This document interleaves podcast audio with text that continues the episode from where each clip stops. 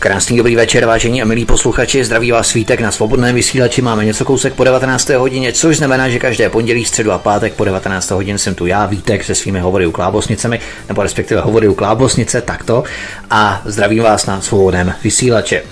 Už po třetí u nás na svobodném vysílači vítáme majitele detektivní agentury Zbyňka Prouska, který rozkrývá a loví takzvané šmejdy. Třeba, že jeho konkrétní zjištění GIPS označila jako fabulace a hypotézu, čímž dost jasně naznačila, že se tímto nehodlá zabývat. Tento biznis tzv. šmejdů je založený na mafiánských praktikách a na systematickém poškozování tuzemských i zahraničních osob a daňových unicích. Biznis, který se opírá o předem připravenou marnost ve vymahatelnosti práva. Biznis, který ve formě organizovaného zločinu destabilizuje naší ekonomiku, znevažuje normální podnikání, tancuje společnost a narušuje důvěru slušných a poctivých občanů v český stát. Člověk, který se rozkrýváním těchto aktivit takzvaných šmejdů věnuje, dá se říci na plný úvazek, je Spiněk Prousek. Zbyňku, vítejte u nás. Já vás zdravím, dobrý den. Předtím, než se pustíme do rozborky a sborky eh, dalších kaus, eh, ohlédneme se tak trochu do minulého roku. Podnikneme takovou bilanci na začátku našeho pořadu, zmíníme jednu událost, eh, která se odehrála v úterý 20. listopadu 2018 v Praze na Národní třídě a kterou jsme kompletně natáčeli my jako svobodný vysílač. A to byl první seminář institutu Aleny Vytázkové. Tento institut má mnoho sekcí. Já předpokládám, že posluchači si už stihli kýžený seminář poslechnout, takže takže nemusíme rozebírat jeho zacílení a sekce, eh, kterým se bude věnovat. Nicméně Zbyněk Prousek v tomto institutu rovněž figuruje jako dobrovolný spolupracovník, stejně jako ostatní. Eh, vy jste byl členem organizačního týmu v rámci tohoto prvního semináře. Co nám k tomu můžete prozradit, kdybychom se měli lehce poohlédnout přes rameno? Teď mě napadlo, že vy se asi musíte ohlížet přes to rameno docela často, že vzhledem k té detektivní činnosti, kterou vykonáváte. Ale teď eh, čistě metaforicky pohledněme se, jaký byl váš dojem z tohoto semináře a zejména vaše motivace ke vstupu vůbec do institutu Aleny Vytázkové.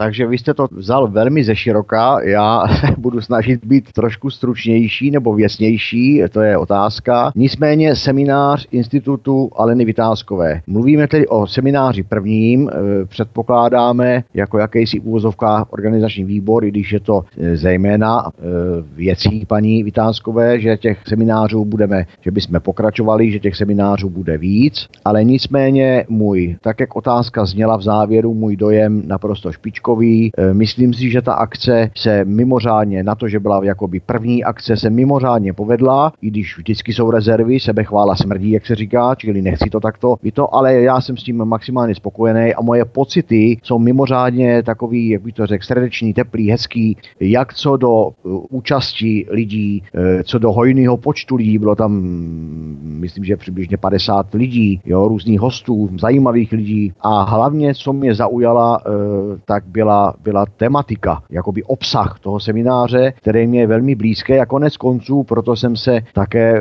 stal jakýmsi spolupracovníkem tohoto institutu a e, na tom institutu mě přitahují e, hned dvě věci. Jedna věc je zaměření nebo cíl nebo účel, což bych já schrnul do, tý, do takové ty preambule, nebo jak to nazvat, ochrana a podpora lidských práv a svobod, což vypadá tak jako moc učeně a moc studeně, ale já se k tomu ještě vrátím vrátím. A potom je tam na tom, na tom institutu zaujímá e, další věc a to je samotná osobnost paní Vytázkové. Já si nesmírně vážím toho, že jsem takovou osobnost v životě ještě stihnul potkat, protože už taky jsem nějakého věku a e, myslím si, že tato, tato paní, když to tak řeknu, je obrovským občanským vzorem pro e, naše, naše občany a myslím si, že taková ta její, e, jak bych to řekl, neformální nebo ani na první pohled neviditelná osobní statečnost je opravdu hm, obdivuhodná. Jo? Ta paní, ta žena má v sobě e, takový vnitřní síly a takový smysl pro určitou spravedlnost nebo pro nějaký prostě e, vůbec význam toho, toho života, že opravdu klobouk dolů. Takže asi takto. Vy jste označil váš dojem z tohoto institutu, respektive z konference, která se konala minulý rok 20. Eh, listopadu, tak eh, váš dojem jste označil jako špičkový, co ovšem neznamená, že budete kolem zločinců a kolem šmejdů chodit po špičkách. No, tak to určitě neznamená. Ten dojem byl špičkový právě protože, že jsem se ujistil v tom, že nejsem žádný starý blázen, že těch lidí, který, který, který prostě trápí ta problematika všedních dnů je hodně. Navíc eh, ti, eh, ti účastníci si myslím, že nejsou 100% občanské veřejnosti, že to jsou prostě špičky jenom, že v tom, jak se říká, prostě budeme pokračovat. Ale líbilo se mi tam to, že hm, taková ta náplň. Když se k ní vrátím, tak se mi třeba, uh, mám z toho takový pocit, že hodně, čím dál více lidí, hodně lidí a čím dál více lidí na to navazuje uh, uh, zjištěním, že tady chybí jakási politická vůle k nastolení veřejného zájmu. Jo, zase to jsou takové slova, abych řekl trošičku jako někomu můžou připadat učený, ale není. Prostě já se s tím shoduju. Podle mého názoru tady opravdu chybí politická vůle, k jaký musí pořád v té naší zemi, protože ta naše krásná malá zemička by mohla být ještě hezčí a ještě, ještě, ještě krásnější, kdyby, kdyby většina našich pánů politiků, řekněme většina, našli by tam určitě lidi, lidi slušní, rozumní a se zájmem o věc, ale kdyby většina našich politických reprezentantů k, té své práci, někdy řekněme i dobře placené, přistupovala opravdu trošku líp, než přistupuje. E, potom bychom asi nemuseli vůbec řešit nebo se bavit o takových tématech, jako to, že zákony naší zemi chrání více podvodníky, různý tuneláře a různý darebáky, než e, takzvaně ne obyčejný, to bych to nechci říkat, ale než normální lidi. Či lidi, kteří se pohybují v nějakých normách právních, morálních, tak si myslím, že jsou daleko míň v naší zemi bohužel chráněni než lidi, kteří naše, naše normy, ať už zase říká společenské, morální anebo trestní, porušují. To byl mimo jiné i takovej, bych řekl, duch trošičku toho, toho semináře. Ano, já myslím, že kdokoliv, kdo tam byl, tak to určitě potvrdí. Nicméně my bychom ještě měli předeslat skutečnost, že během tohoto roku, ale doufejme, že to nebude ohraničené pouze rokem 2019, ale že tak tomu bude i nadále. Eh, budeme pokrývat i různé semináře, které budou podnikány právě Institutem Aleny Vytázkové zhruba tak eh, v časovém rozsahu, v časovém zmezí jednou za měsíc, kdy se budou konat eh, semináře, konference na základě tématik, které budou pokrývat jednotlivé sekce tohoto institutu Aleny Vytázkové. To znamená, my se budeme snažit jako svobodný vysílač pokrývat veškerou tuto agendu, která bude podnikána právě prostřednictvím těchto seminářů, kam budou samozřejmě zváni lidé a my budeme eh, rádi, pokud se na tom budeme moci participovat rovněž. Ale takovýmto způsobem jsme zrekapitulovali pocity, vaše pocity, dojmy z tohoto semináře minulý rok 2018. Nicméně pojďme se v následující části věnovat vašim aktivitám, se kterými budete přispívat k šíření osvěty a to je hloubka, závažnost a rozsah šmejdů, organizovaná zločinecká struktura jako taková.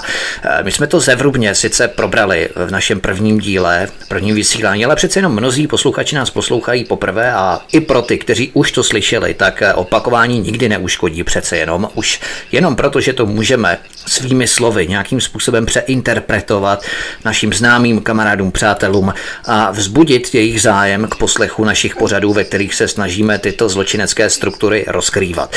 Tak eh, zkusme schrnout základní charakteristiku organizace šmejdů ve vašem pojetí a pátrání.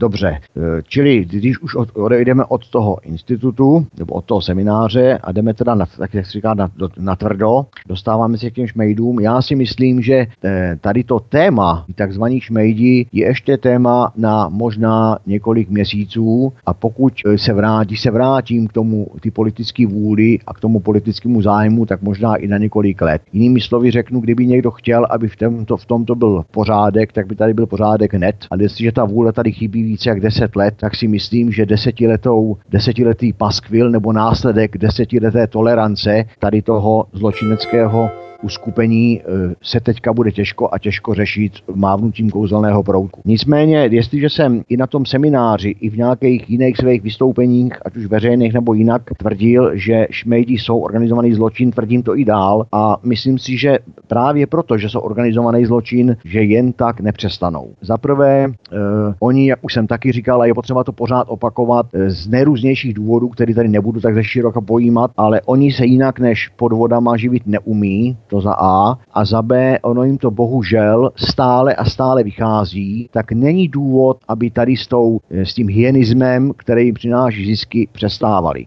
E, zajímavé je, že tuhle jsem se tady trošičku odbočím, tuhle jsem se bavil s jedním, e, s jedním pánem, který dost často jezdí po světě a měl jsem z toho jednání nebo z toho rozhovoru s ním takovej, takovej pocit nebo závěr, že ono vlastně nikde jinde kolem nás ti šmejdi ani jako by ten národ nezná nebo nefungují, neexistují. Takhle použijeme to slovo neexistují. Není to třeba právě proto, že nejsou tyto jiné národy zvyklí nebo zvyklé označovat eh, zločince jako šmejdy. To znamená, my to charakterizujeme jako jednotné sjednocující označení jako šmejdi, ale v podstatě se to nachází na jednotlivých segmentech eh, hospodářství, daňové podvody a tak dále. Prostě my to souhrně nazýváme tímto jedním slovem, termínem. Tak ten náš rozhovor by se vrátil k tomu rozhovoru. Ten náš rozhovor nebyl na, na, na jako nějak nepojímal vyloženě ekonomickou kriminalitu nebo hospodářskou kriminalitu. E, my jsme se prostě bavili o tom, o tom, o tom organizovaném okrádání obyvatelstva ve všech možných sférách a stupních. Tomu právě, čemu my říkáme, jako by ty šmejdi, tak jak je veřejnost zná, i když tam k tomu se potom můžeme vrátit. A my, e, tady, tady si myslím, že platí e, z hlediska těch, těch států, že každý si dovolí, co je mu dovoleno. Jo? To si myslím, že v tom je víc váhy, než si vůbec na první, na první dojem někdo umí představit, nebo umíme představit. Jinými slovy, nenajdete eh, takzvané šmejdy v pravým slova smyslu ve Švýcarsku, v Rakousku, eh, prostě v kterýkoliv zemi si vzpomenete. Najdete je u nás, najdete a potom najdete naše šmejdy, který se o to snaží v těchto zemích. Ale tady zdůraznuju slovo snaží, protože oni tam mají život z několik hodin nebo několik dnů, než tamní, eh, než tamní orgány, zejména policie, ale jiný, si s nimi umí poradit. A my si s nimi neumíme poradit uvádí 10 let. Další věc je, eh,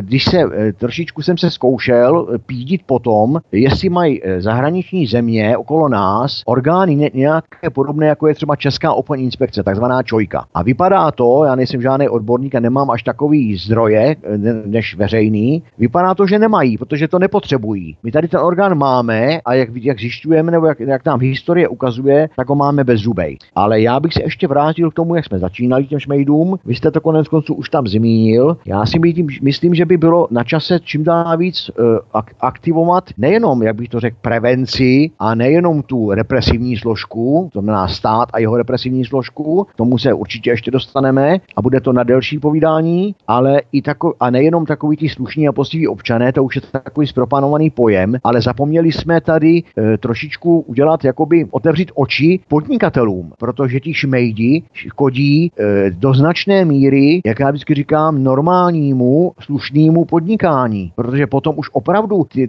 ty spotřebitelé, ta veřejnost nevěří žádným nabídkám, nebo ten proces, ten proces nabídka, poptávka je strašně postižený, je strašně, jak bych to řekl, eh, in, invalidní díky tomu, že ty šmejdi tam eh, nám tady působí. Čili eh, jestliže nám právě třeba Česká obchodní inspekce nebo i jiný garnitury tvrděj, že šmejdi je to jenom obyčejný nepoctivý prodej, nekalá obchodní praktika, týká, jo, a, a nějaký šízení. Není, já tvrdím, že to není pravda. Jo, ty šmejdi opravdu jsou zákeřný a nelegální biznis, který prostě, e, krom toho, že ještě taky nemilosrdný, tak má ty svý mafiánské praktiky a to nemá žádná nepostivá tamhle osoba prodávající houby nebo borůvky, jestli na váze přidá 10 nebo 20 gramů. Já neříkám, že je to správné, ale je to, je to v podstatě vedle těch šmejdů bagatelní delikvence. Ale zpracovávání prostě nebo působení na bázi jakýsi chobotnic, jak už jsem taky tady říkal, to je, to je prostě špatně a to je rakovina, to je, to je zlé.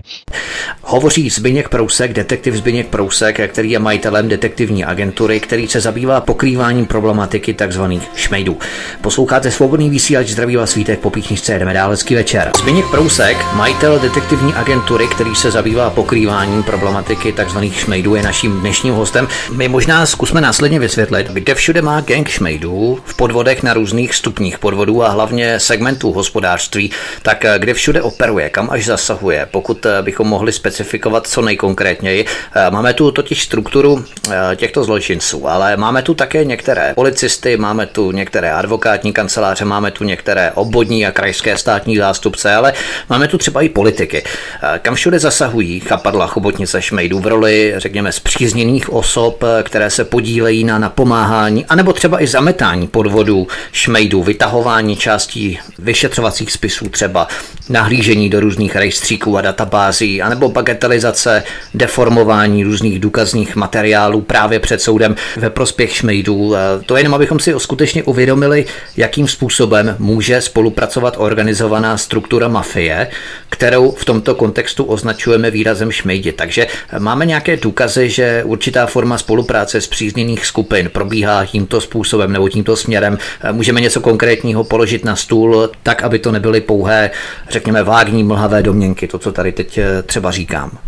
Tak a teď jste otevřel, teď jste otevřel velmi e, zajímavý a svým způsobem velmi náročný problém. E, já tvrdím, a nejenom, že bych, to, že bych se pít do hlavy, to znamená, e, musíme rozlišit tady činnost orgánů trestních, orgánů činných trestním řízení a činnost občanské veřejnosti a něk, činnost nějak někde řekněme mezi tím. To znamená e, lidí, jako jsem já, nebo prostě nějaká jejich oběť, která se domáhá svých práv a tak dále a tak dále. Eh, eh, ta problematika šmejdů svým způsobem, když se jí věnujete, jako já se jí opravdu věnuju do morku kosti, tak vám otvírá postupně, pomalinku, ale o to víc závažnějc a důležitějc široký, široký spektrum. A právě si myslím, že si tam jde úplně ideálně eh, opravdu představit to, to zvířátko, tu chobotnici s těma chapadlama. A ona vlastně, když začnete, tak objevíte tu chobotničku malinkou, nebo ani ty chapadlílka nevidíte. A potom potom, když se ty problematice pořád a pořád motáte a věnujete, tak se ty chapadla jako by z toho písku obnažujou a prostě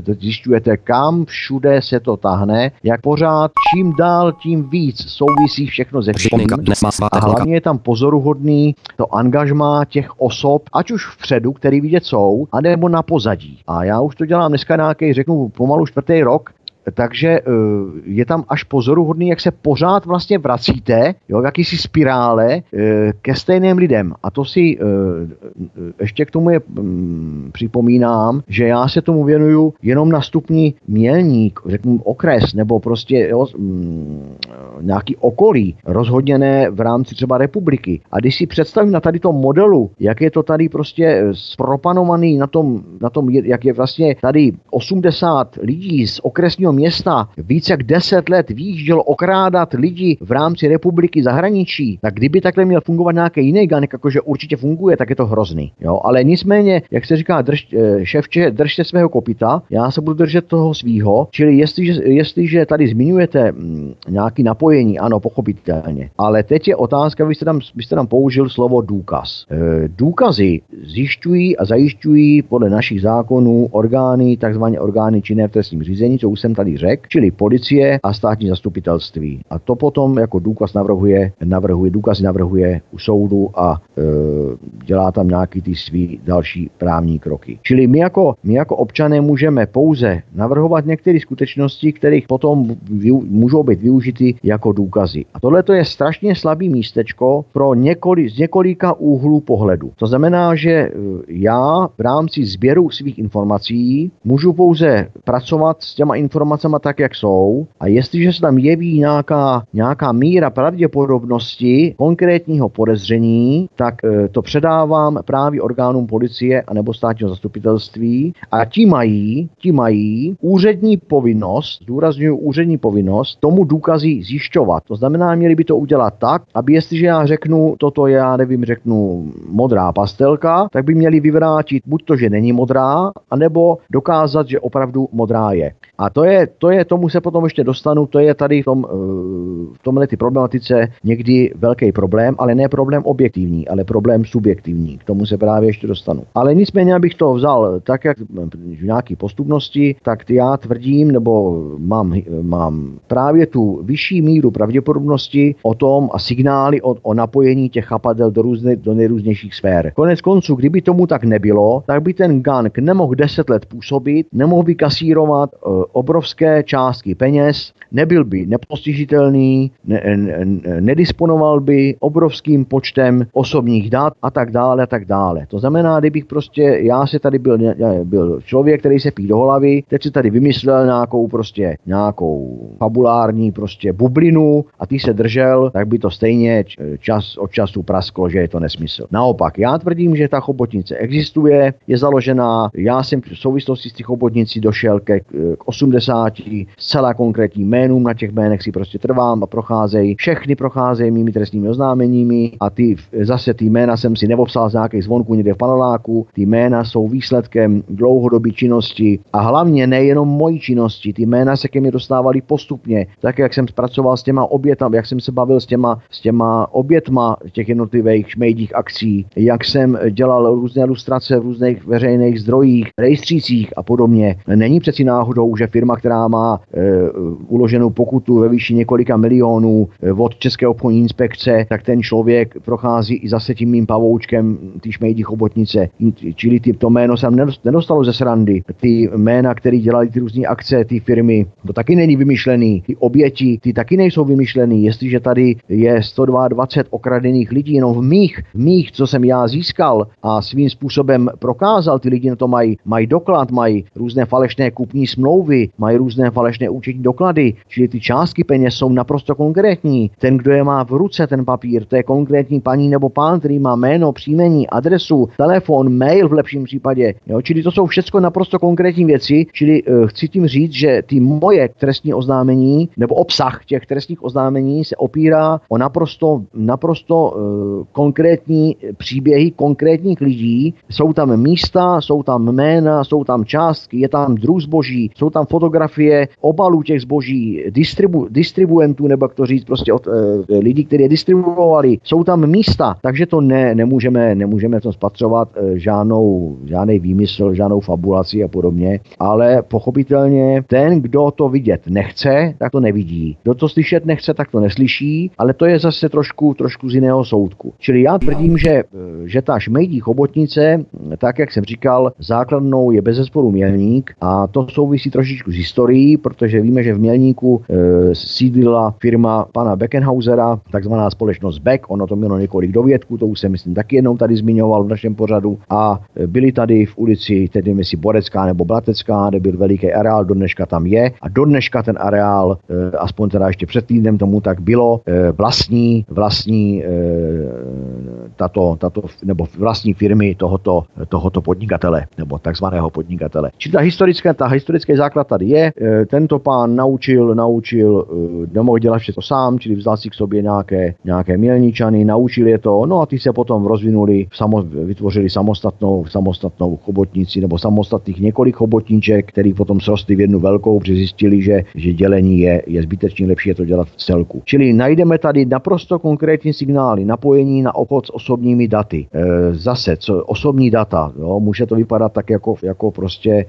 nezajímavě, ale vez, vezměme si, že pořád ještě běží, zrovna nedávno mi nějaký pán telefonoval, že mu volal někdo, že jako, že je z, z nějaký centrální, centrály pojišťové a nabízel mu nějaký pojištění a, a kde si co si, ale vína k tomu a tak dále a tak dále. Ale zase je zajímavý, jo, kde ten za prvé, kde ten volající vzal jeho telefon, ano, víme, že jsou call centra, že se tady to prodává, ale jestliže se to ano, prodává... Oni, oni tvrdí právě, a to jsem se právě taky dost často ptám, kde berou moje telefonní číslo, když mi třeba volá nějaký operátor nebo nějaký eh, podobný telemarketing snažící se mi něco prodat, tak oni říkají, že to číslo náhodně generují, tak nevím, jestli je to možné nebo ne. No já jsem se s tímto pojmem setkal taky, přesně s tím pojmem, co říkáte, víš, že to ná, náhodně generují, ale e, zase jsou informace o tom, že to není nějaká náhodná generace, protože e, obcha, opravdu existuje obchod s daty. Za prvé, když si e, lidi legálně něco objednávají přes nějaký shopy a podobně, dneska ten internetový svět je opravdu rozsáhlej, tak tam pochopitelně sdělují telefonní čísla. Jo, sdělují telefonní čísla i třeba České poště, když si doručuje balíček a teď si e, a jinám a jinám a jinám jinám. To znamená, že ten, že ten eh, obchod s těmi telefonními čísly se teda budeme bavit, tak jako je možné i s adresama, existuje. Jo? A teď existuje na bázi, řekněme, legální, kdy využívá třeba, řeknu teďka nějaká státní zpráva nebo česká pošta a podobně, jo? Kdy, kdy třeba jsem se teďka pídil po konkrétní věci, objednáte si balíček a automaticky vám tu, tu adresní stranu, ta tiskárna, když to řeknu lidově, toho, toho dodavatele, toho výrobce, u koho jste si to objednali, vám to vytiskne na ten balíček už i s vaším telefonem, přitom se jsem vůbec neříkal a v mém případě to prasklo jenom proto, že jsem měl už kdysi dávno změnu telefonního čísla a furt tam ještě byla ta stará, to starý telefonní číslo. To znamená, že ty, databáze, ty databáze existují. E, ta, ale, ale taky existují takový ty pololegální. Já tady zmíním, možná jsem to už někdy zmiňoval, že tady jsem zaregistroval, a to je právě otázka, se trošičku vracím k tomu, co jste řekl. Ono opravdu všechno souvisí se vším, co je poznatek, co je informace a co je důkaz. Jo? Já, já, tak jak já se tomu stavím, vždycky nabírám, nabírám nějakou informaci. A to buď to si sám,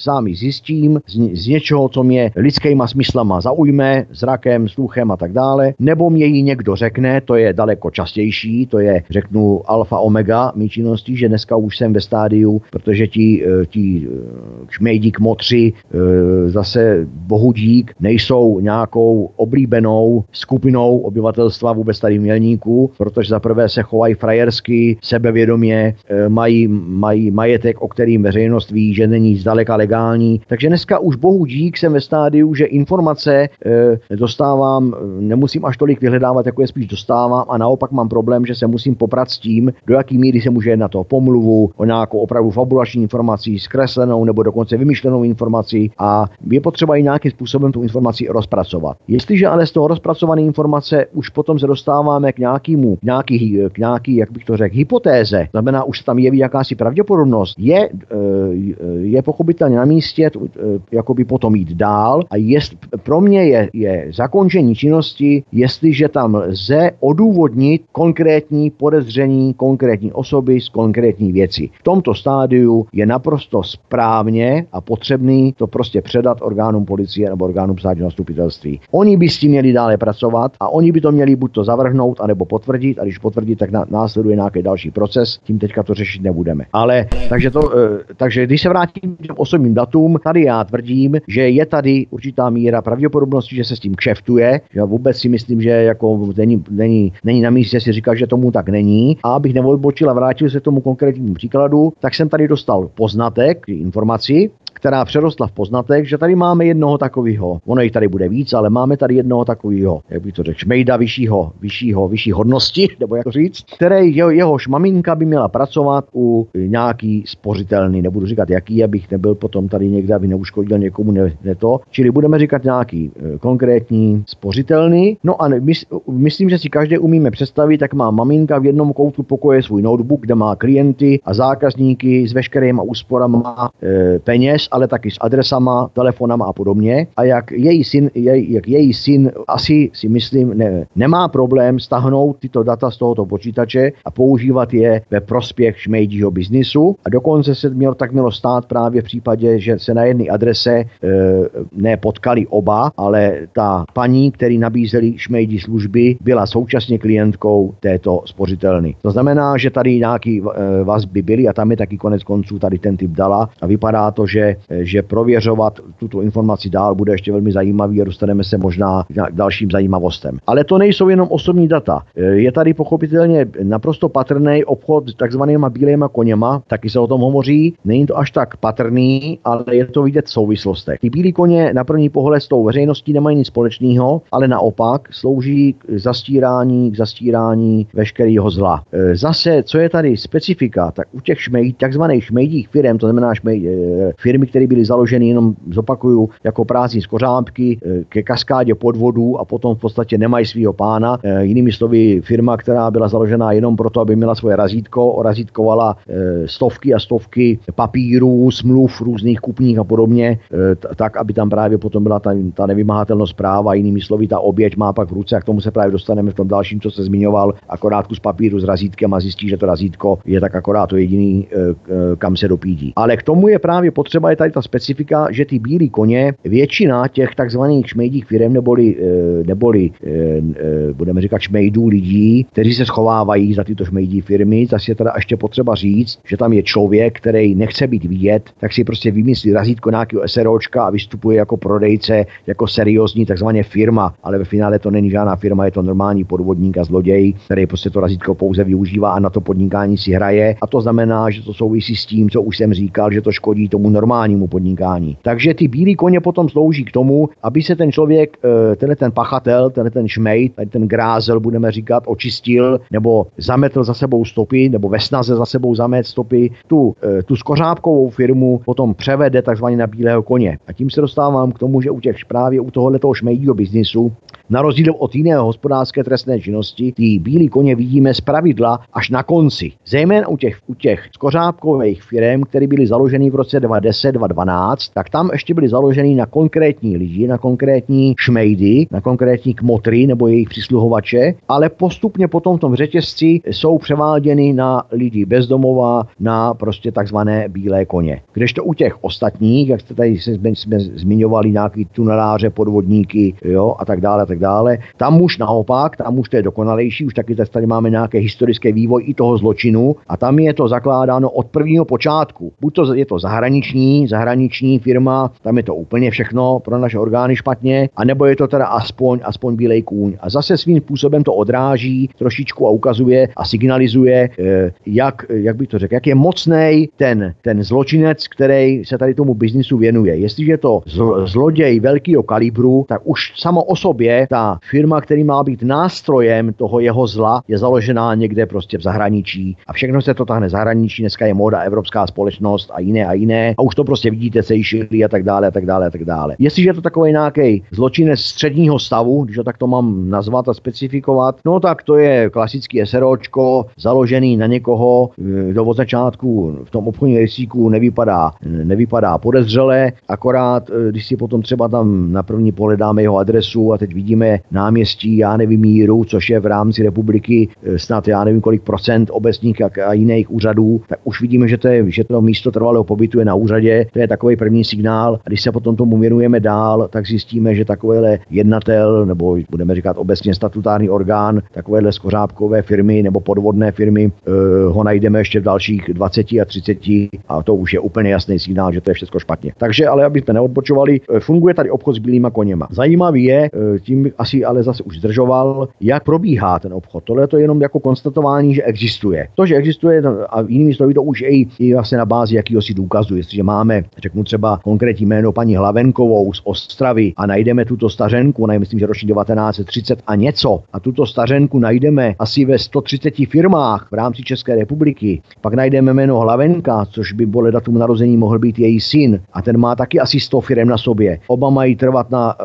oba mají eh, trvalý pobyt hlášený někde v Ostravě Hrabůvce na magistrátu, tak je to pochopitelně, eh, to je asi víc jak signál, že jo? To je právě to, co jsem tady zmiňoval, to je to důvodné podezření, že je tady něco špatně a to je ta výzva činnosti těch orgánů, který by se tím zabývat měli. Otázka je, jak to dělají. V praxi to je ale zase trošku jiné téma. Takže no to je tady to. Já jsem třeba se věnoval obchod, ještě se, ještě se tomu věnovat budu obchodu s bílýma koněma, e, to už jsem tady, to už jsem zmiňoval a pořád se to opakuje, pořád ta stopa eh, těch, e, toho kšeftu s bílýma koněma vede na, do severních Čech. Pochopitelně tam chudoba, najdeme tam hodně takzvaných bezdomovců, jinými slovy hodně lidí, kteří za párek, pivo a, a rohlík nebo kousek chleba udělají takzvaně všechno. Ale taky ještě nezapomeňme na jméno jednoho takového e, věhlasného bílého koně, který na tom už trošku získává svoji v úzovkách popularitu, to je jakýsi pan Grznár, který je skladná. Tohoto pana Grznára najdeme také v moře, moře firmách. Já jsem měl tu svým způsobem čest, že jsem s ním mohl osobně hovořit. Otázka teda je, jestli e, pán, který se mi představil jako Grznár, byl opravdu pravý pan Grznár, to nevím, protože občanky, občanský průkazy jsme si neukazovali. Byl to normální přátelský rozhovor a ten mě e, říkal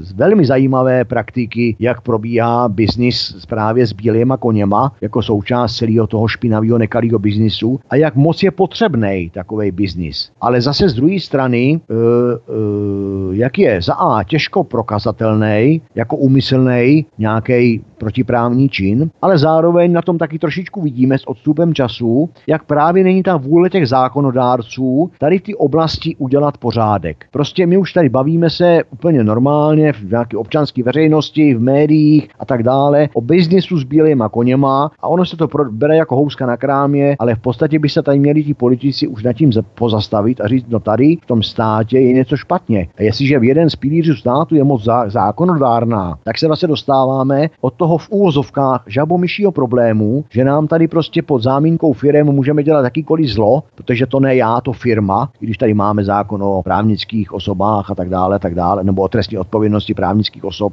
ale to bychom odbočovali. Ale myslím si, že by, to, že by si to zasluhovalo a dokonce už i vyžadovalo pozornost takovou tu, jak bych to řekl, z toho stupně těch, těch zákonodárců, čili omezit to prostě ano, jedna firma bude vlastnit tolik a tolik a tak dále, ale na to si tady nebudu hrát, na to jsou jiní odborníci. Čili biznis s bílými koněma tady je, známe jeho pravidla, jak jsem říkal, znova vrátím se severní Čechy, vrátím se Kladno, kde e, pan Greznár a tak dále a pochopitelně biznis s bílými koněma e, jsem na něj přišel já proto, ne že by tady byl, ale protože se věnuju právě problematice šmejdů, respektive mělnických šmejdů a ten s tím velmi úzce, úzce souvisí. A teď zase e, otázka je, e, jak se, jo, zase to může vypadat ještě furt tak jako nezajímavě, ale další věc je tam, jak se vůbec setká takovej, jo, teď teda víme, že na jedné straně máme toho bílého koně, co to je ten bílej kůň, to přece není zvířátko, který je natřeno na bílo, má čtyři nožičky a běhá po louce, to je jenom, jenom pojem. Je to prostě člověk, který mu je to úplně jedno, proč vykonává nějakou takzvanou funkci. Jinými prakticky je to o tom, že ten člověk je napsaný v nějakém obchodním rejstříku nebo na,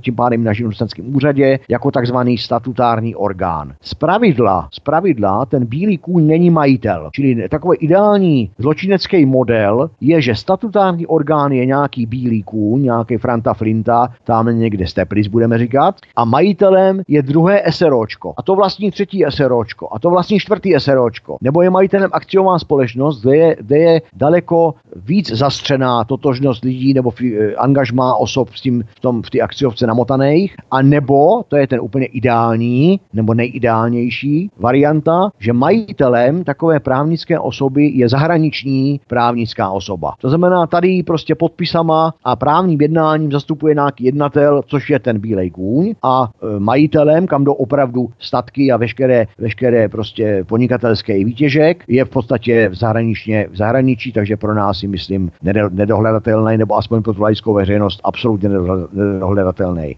A tím, že se bavíme o tom bílém koňovi, e, e, je tam ještě další, další pojistka. Někdo toho bílého koně najde. Teďka otázka, jak ho najde, to znamená, to už je další jakási kartotéka tady těch lidí, jak ho najde, kdo ho najde, kde ho najde, co mu slíbí. Čili dostáváme se k další, dalšímu, k dalšímu, jak bych to řekl, balíčku problémů, který by zase ta veřejná, e, ta veřejná moc měla ten stát měl řešit. A mm, tím hůř, že dneska existuje taky takzvaný právo elektronického podpisu a podobně. Čili když potom se sejdete, jako jsem se já sešel snad skoro s každým z těch v případě těch mělnických eh, šmejdích, šmejdích chapadel jsem se snažil najít co nejvíc těch takzvaných bílých konů, takže jsem se dostal k různým jménům právě na ten, v těch severních Čechách, tak buď to ti lidé nejsou vůbec schopní při nějakým osobním setkání nějaký prostě komunikace na určitý vůbec dorozumívací úrovni, jsou to opravdu e, takový chudáčkové, takové trosky, a nebo se k ním ani ne, ne, prostě vůbec je nenajdete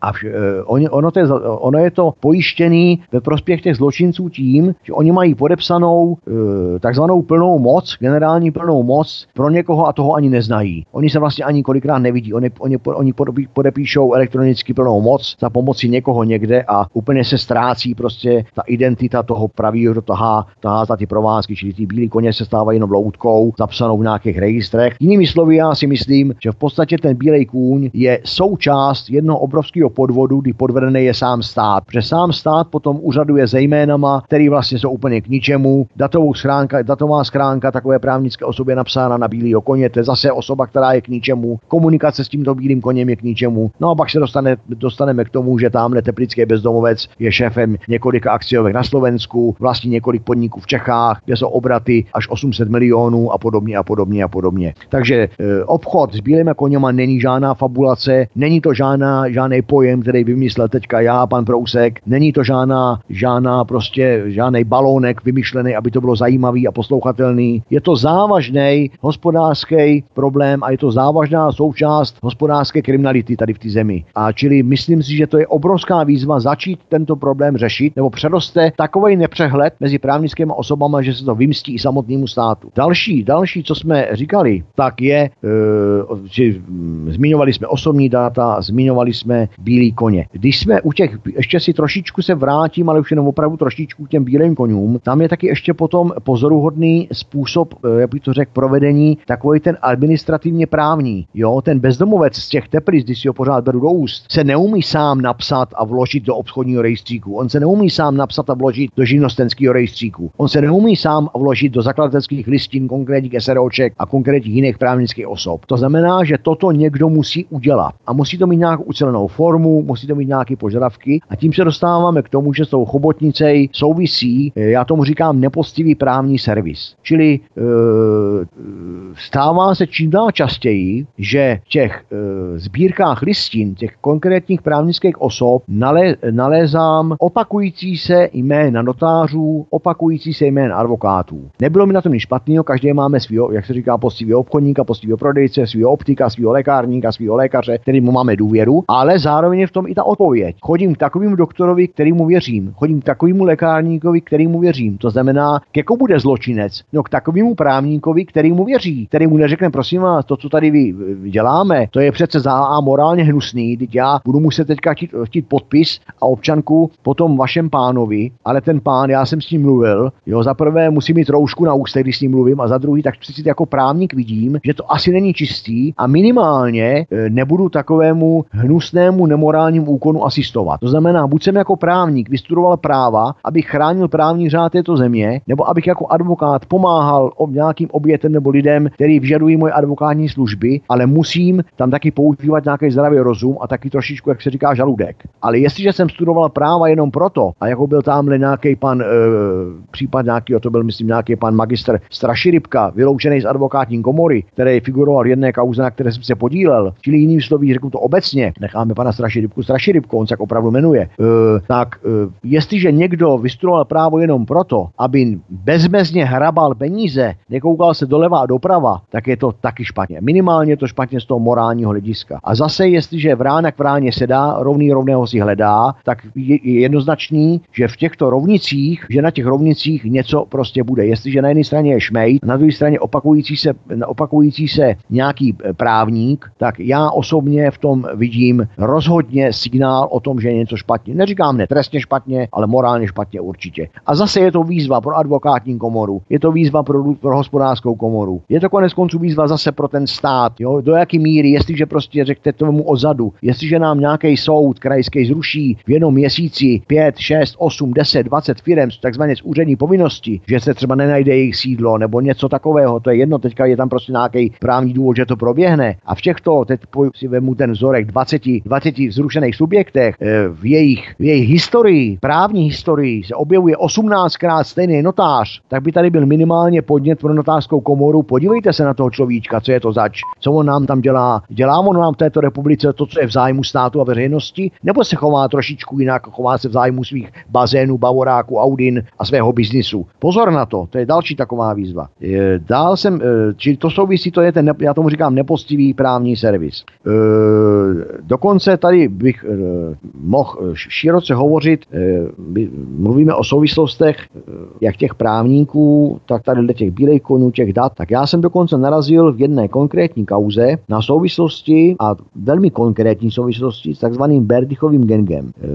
Je to už taková trošičku věc historie, možná jsme o tom taky spolu mluvili, ale já, je tady na Mělníku konkrétní takový případ, od kterého se dostaneme zase tím to chapadílko, ty chobotnice se dostane až do toho Berdychova gangu. A je tam takový, bych řekl, e, ne trojuhelník, ale možná, jak se tomu říká, více obrazec z více úhly, kdy prostě najednou e, jeden úhel nám sedí do konkrétní, do konkrétní, budeme říkat, skořápkové firmy, tam má své ičo, to žádná fabulace, existuje. A v tí jsou nějaký dva konkrétní statutární orgány, kdy potom e, tyto, já teď musím volit, volit slova, kdy tyhle ty jednatelé, ty statutární orgány, jeden z nich, e, ta firma prostě mm, běží, dostává pokuty od České obchodní inspekce, můžeme se ptát za co, dozvíme se, že pochopitelně za, za okrádání lidí na různých předváděčkách, no a tak toto běží, běží, běží a najednou v roce 2012 nebo 13 jeden z jednatelů spáchá, budeme říkat sebevraždu, nebo takhle, my to říkat nebudeme, ale říkají to noviny a říkají to lidi, kterým se to říkat líbí. No jinými slovy, e,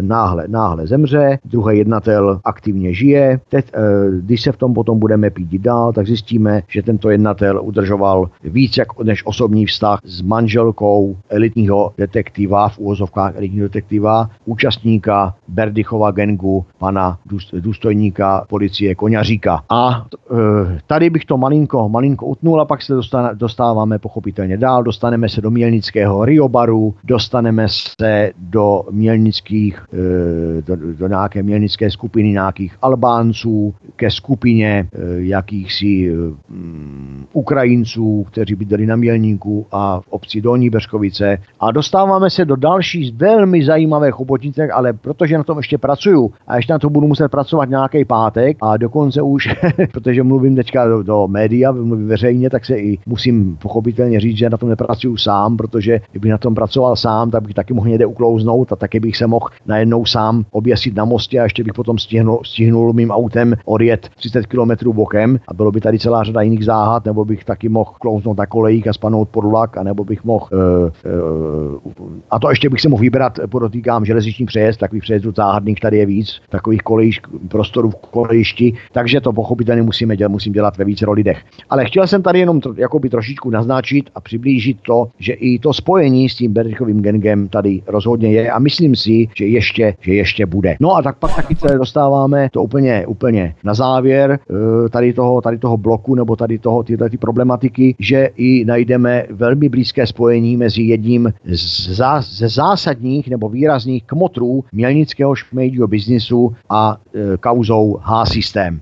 Ale to bych asi potom tomu věnoval, když tak nějakou samostatnou část, protože tím bychom zase mohli teďka zbytečně to moc rozšiřovat. Takže asi tak. Asi tak. Ano, ano, určitě. To je velmi zajímavé v rámci H-systému. Stejně tak jako s Berlichovým gangem a stejně tak jako s albánskými skupinami, na kterých právě budete spolupracovat ještě s dalšími lidmi během dalších měsíců. My samozřejmě budeme rádi, pokud budeme moci i prezentovat eh, tato vaše další následná zjištění. A v podstatě, když se tady bavíme o bílých koních, když se tady bavíme o nezákonném eh, servisu nebo zpřízných osobách, které v podstatě vykazují právní služby vstřícné k těmto šmejdům a když se tu bavíme právě i o nákupu, ilegálním nákupu různých databázích se, se soukromými daty, s privátními daty, tak eh, to v podstatě ilustruje nebo podtrhuje ten stav, eh, který jsme zmiňovali, který panuje tady v České republice, že někomu je dovoleno pouze to, co mu dovolí stát a ten si dovolí pouze to, co mu stát dovolí. A čili tyto praktiky tady mohou probíhat pouze za předpokladu, že bude vytvořena určitá legislativa, která jim dovolí tohle vůbec dělat. Hovoří Zbyněk Prousek, detektiv Zbyněk Prousek, který je majitelem detektivní agentury, který se zabývá pokrýváním problematiky tzv. šmejdů. Posloucháte svobodný vysílač, zdraví vás svítek po píchničce, jdeme dál, hezký večer. Zbigněk Prousek, majitel detektivní agentury, který se zabývá pokrýváním problematiky tzv. šmejdů, je naším dnešním hostem. My jsme si před písničkou prozradili, že zásadním historickým zárodkem aktivit veškerých tradic šmejdů je mělník. Všechny nitky tohoto biznesu se zbíhají právě u osob operujících v této lokalitě nebo v tomto teritoriu, mělnice a okolí. My jsme se tu bavili o různých skupinách, které vykazují aktivity jdoucí vstříc činnostem šmejdů, ale zkusme se zaměřit eh, prioritně tady teď na policii v tomto bloku. Zkusme konkretizovat eh, vaše podezření, na která jste během let pátrání přišel a to, že se v blízkosti chobotnice šmejdů pohybují někteří policisté a to nejenom ze stupňů oboru či kraje, ale i celostátního působení a nebo dokonce i GIPS nebo NCOZ, Národní centrála proti organizovanému zločinu, což se mně nechce ani věřit, byla by to silná káva. Eh, můžete to nějak rozvést co nejkonkrétněji? Tak, e, problematika, problematika, takhle, začnu, začnu zase trošičku, trošičku ze široka jenom proto, abych to potom mohl zúžit, aby z toho vznikla taková jakási takový trichtýř, aby se v tom i ten, kdo nás poslouchá, trošičku, trošičku vyznal. A to, to, to použiju, začnu tím, že jsem říkal, všechno souvisí se vším. Potom tady padlo, každý si dovolí, co je mu dovoleno, a to platí soukromé firmy, zrovna tak jako ve státě. A mm, tím se pomalinku dostáváme i k té policii. To znamená, že zase ta chobotnice, my jsme říkali bílý koně, říkali jsme tady, ne, eh, nebo nazval jsem to já, nepoctivý právní servis, eh, řešili jsme tady osobní data, eh, tak zrovna tak jedno z těch chapadílek se nám pomalinku, ale jistě tahne policii a pokusím se to na váš dotaz nějak srozumitelně a objektivně vysvětlit. I když to bude asi trošičku problém, ale dost, eh, tady trošičku zase to cvrn, cvrnká, to je to správný slovo, cvrnká o ten problém informace, poznatek, podezření, důkaz. E, myslím si, že já v roli předsedy spolku, kde spolupracuje, ne, kde, kde, kde mm, spolu s dalšími lidmi bojuju proti těmhle těm šmejdům, z pozice občana republiky, tak i z pozice soukromého detektiva nemám, nemám jinou možnost, než ve stádiu podezření toto oznámit těm orgánům, u kterých bych předpokládal, že by se tím měli minimálně zabývat a zase by tam měl padnout ten závěr, buď to plus nebo mínus. Buď to se něco stalo, nebo se to nestalo. Jo, to je asi něco, jako teďka bych malinko odběhl v té kauze e, mediálně známá premiér a to jeho nějaký hnízdo ptačí nebo jaký. Jo, prostě, ale to teďka nebudu rozpitovávat. Ale tam bych taky to řekl taky. Buď to se to stalo, nebo se to nestalo a nebudeme o tom účelově e, dva roky mlet. Ale e, jestliže se bavíme o našich chobotnici, kde teda nějakých 80 milníčáků si udělalo dokonalej a řeknu velmi brutální a velmi hnusný biznis na okrádání zejména seniorů napříč České republice i zahraničí, tak zase by to nemohli dělat nepostižitelně takovou dobu, kdyby tam nebylo právě to kdyby. Takže to, co jsme si řekli, jsme si řekli a teď teda k té policii. Pochopitelně, že když se, eh, jak to říct slušně, nevím, ale řeknu, když se v hovínku člověk šťourá, ono začne smrdět. A tady nám z hlediska těch vazeb a těch signálů toho smrdí víc než je zdrávo a my, e, proto jsem také tady tomu věnoval pozornost a můžu vám říct, že z toho jde až mráz po zádech. E, ono totiž tady je takový zajímavý, e, zajímavá, řeknu, skutečnost, že objektivně vzato ty špičky těch šmejdích kmotrů jsou dneska v věku do 40 let a potom se to stupňuje směrem k mladším a mladším generacím, ale bohužel je to stejná věková skupina jako převážná věková skupina mělnických českých policistů. To znamená, že tím si říct tolik, lidově řečeno, že ti chlapi se prostě mezi sebou velmi dobře znají. A teď je to otázka objektivní, musí se znát, protože když se znám s těma šmejdama i já, tím, že je poznám, potkávám, vím, jak se jmenujou, vím, co dělají, tak zrovna tak se potkávají a znají s těma policajtama. Ale otázka je, do jaké míry se ty, se ty policajti s nima chtějí znát víc, anebo do jaké míry jim tady ty vztahy těm šmejdím kmotrům a těm vůbec těm zločincům, těm darebákům, těm grázlům umožňují daremáky, zločinci a grázlama bejt. A to je už potom taková trošičku, zase bych jsme řekli, to jsme někdy v nějaký jiným, jiný situaci. Já jsem tady e, začal nějakou, nějaký boj, nebo nechci říct boj, nějaký prostě pátrání, ale jenom na, tedy jenom na, od, od obětí, od poškozených jsem se dostal ke, ke, ke, ke konkrétním šmejdím, skořápkám, těm firmám, takzvaným, teda těm razíkům, které razítkovali ty papíry. Přesně jsem se dostal dostal k lidem, kteří ty razítko, který to razítko měli v ruce a razítkovali, ty lidi je poznali, přes to poznání a v různých fotografii a popisy se dostal ke konkrétním lidem a to pochopitelně potom je okořeněný těma obchodníma rejstříkama, evidencema. Takže se dá prostě v rámci ty soukromí detektivní činnosti, která podle zákona o živnostenského zákona je založena na sběru informací, dojít ke konkrétním lidem a takto jsem v podstatě e, upozornil e, policejní orgány i orgány zastupitelství na právě těch 80 podezřelých. Tady jenom doplní zmíním, že my ale musíme v praxi, nebo já v praxi musím, musím brát potaz daleko víc jak 80 lidí, já musím brát z toho, mělník, z toho mělníka a okolí v potaz či, asi tak 400 lidí, protože těch 80 lidí je těch konkrétních lidí, kteří svýma rukama nebo svoj, svým, svým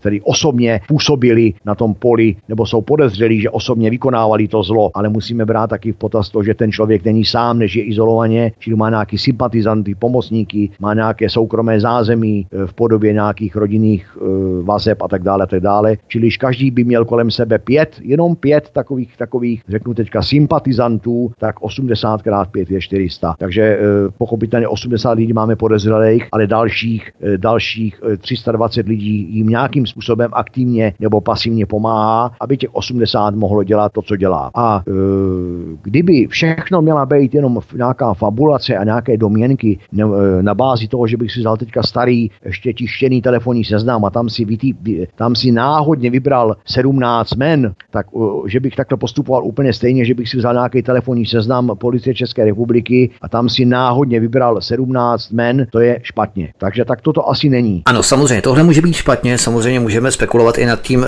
do jaké míry může člověk postupovat tak, aby si opravdu stihl vytipovat aktivně lidi, kteří spolupracují s tou základní strukturou skupiny 80 šmejdů. A to se vlastně vracíme pořád a stále k tomu, že tato skupina dělá to, co jí dovolují ostatní. K čemu je vytvořené takzvané pozitivní prostředí. Pozitivní právě svědčící ve prospěch této skupiny. Pozitivní v úvozovkách samozřejmě.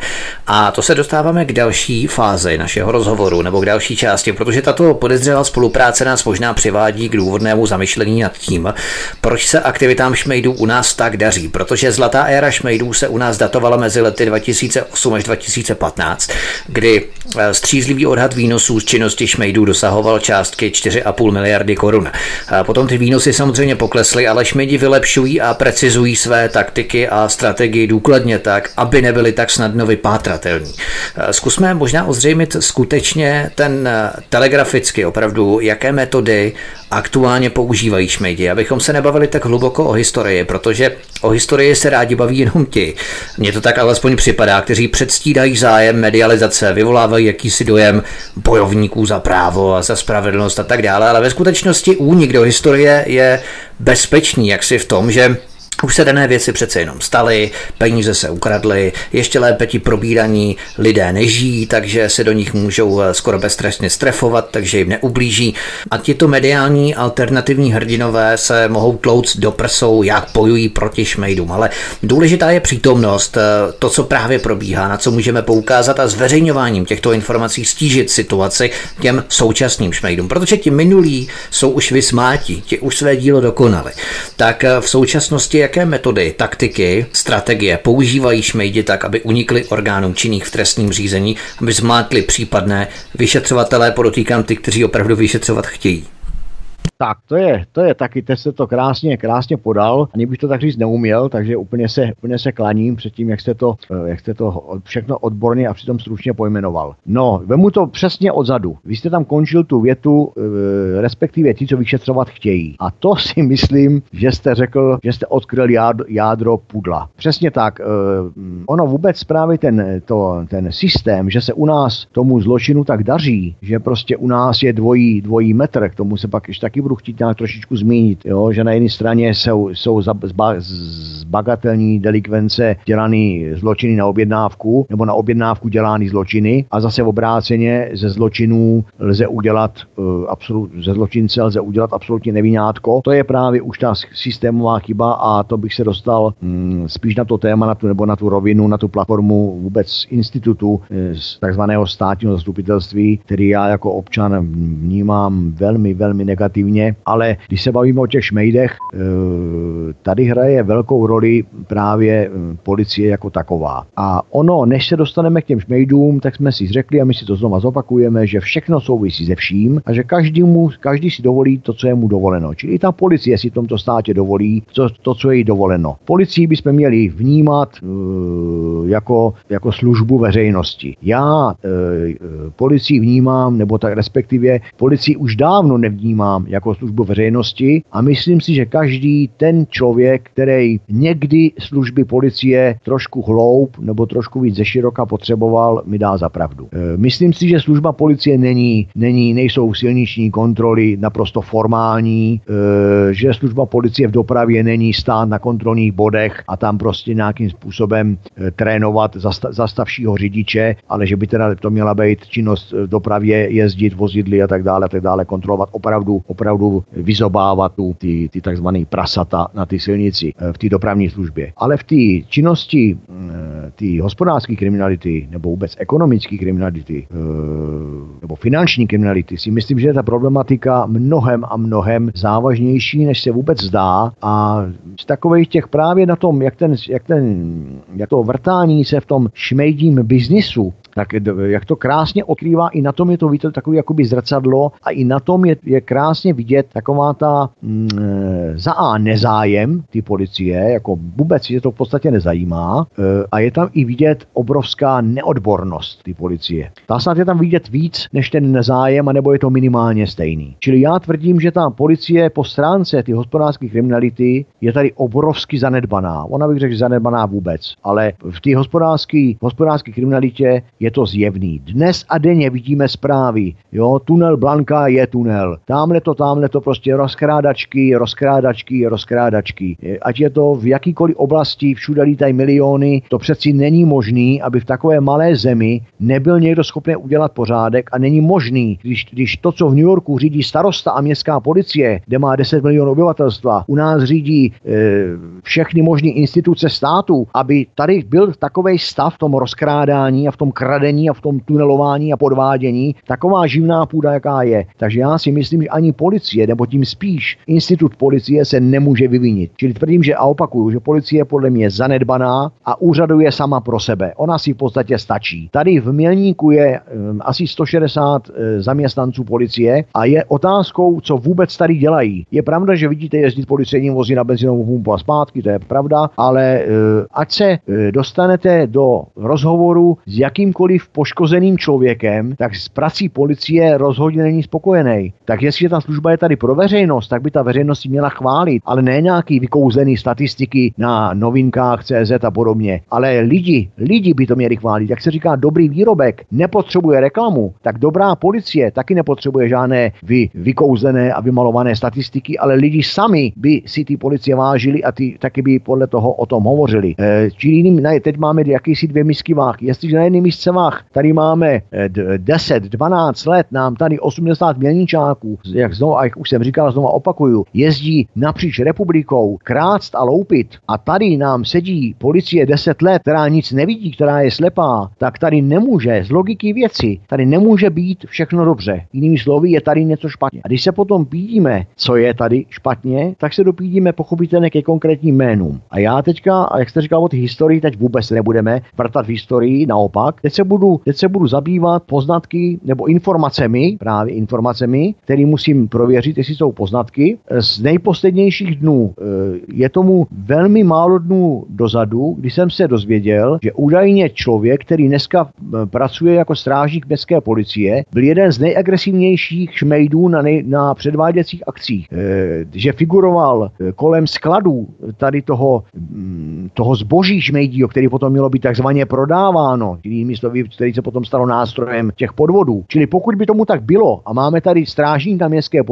který už svým, je, už jeho poslání, by, už, už samo, sama ta profese, ten název, ty jeho činnosti, toho jeho zaměstnání, povolání a to poslání toho, toho strážníka na, v rámci toho veřejného pořádku, tak by to, kdyby se to mělo potvrdit, tak je to prostě zase skutečnost hrozná. Byla by to skutečnost hrozná. To samé, e, tady jsou konkrétní informace, které je potřeba prověřit. E, měl by tady fungovat konkrétní vyšetřovatel policie, jehož, e, jehož jak by to řekl, ro, rodinné vazby jsou tak rozsáhlé a tak podezřelé z angažmá ve šmejdím biznisu, že kdyby se mělo potvrdit podle mého názoru, skromného občanského názoru, 10% z toho, z těch informací, tak by ten člověk už neměl zítra sloužit. E, další věc existuje tady, a to se už teďka trošičku do minulosti, e, napojení, že ta šmejdí chobotnice e, využívá, využívá angažmá, tak jak jste to říkal, konkrétních policistů na nebo konkrétního policisty, tady budu konkrétní, konkrétního policisty, který by měl sloužit e, na, e, na NCOZ, to znamená Národní centrála proti organizovanému zločinu. Jo? Takže my tady máme název Národní centrála proti organizovanému zločinu a já tady eviduju člověka, který by tam podle mě dostupných informací měl sloužit, který byl dříve důstojníkem hospodářské kriminálky v Mělníku a slouží tam. To samo o sobě by byla opravdu fabulace, kdybych z toho měl vy, vy, vykonstruovat, že ten člověk je nějakým způsobem závadový. Ale jestliže najdeme konkrétní šmejdí firmu, bohužel nemám před sebou ten její název, a to je IČO, ale existuje, kde, e, když se potom podíváme na historii tady toho konkrétního policisty, tak on sloužil na policii územního obvodu Mělník do určitého roku, potom takzvaně odešel do civilu. V civilu byl angažovaný ve velmi podezřelé firmě, potom se vrací zpátky v té firmě, dělá, dělá odpovědnou osobu, není tam přímo, není tam přímo statutárním orgánem, je tam takzvanou odpovědnou osobou, zase ten, kdo tu, tou problematikou se zabývá, tak ví, že to je potřeba, ta odpovědná osoba je potřeba ve firmě, kde eh, ten majitel ty firmy eh, nebo ani jeho jednatel, jeho statutární orgán nemá potřebnou kvalifikaci, tak si musí eh, podnikání v, konkr- v konkrétním oboru zajistit za pomocí takzvané odpovědné osoby. Dělá se to třeba u restaurací, kde majitel není vyučený v oboru číšník nebo kuchař, tak si tam prostě najme někoho takového, je to naprosto legální. Tak tento policista nám dělá odpovědnou osobu e, ve firmě, která potřebuje mít schváleno jako jeden z předmětů podnikání obchod se zbraněmi.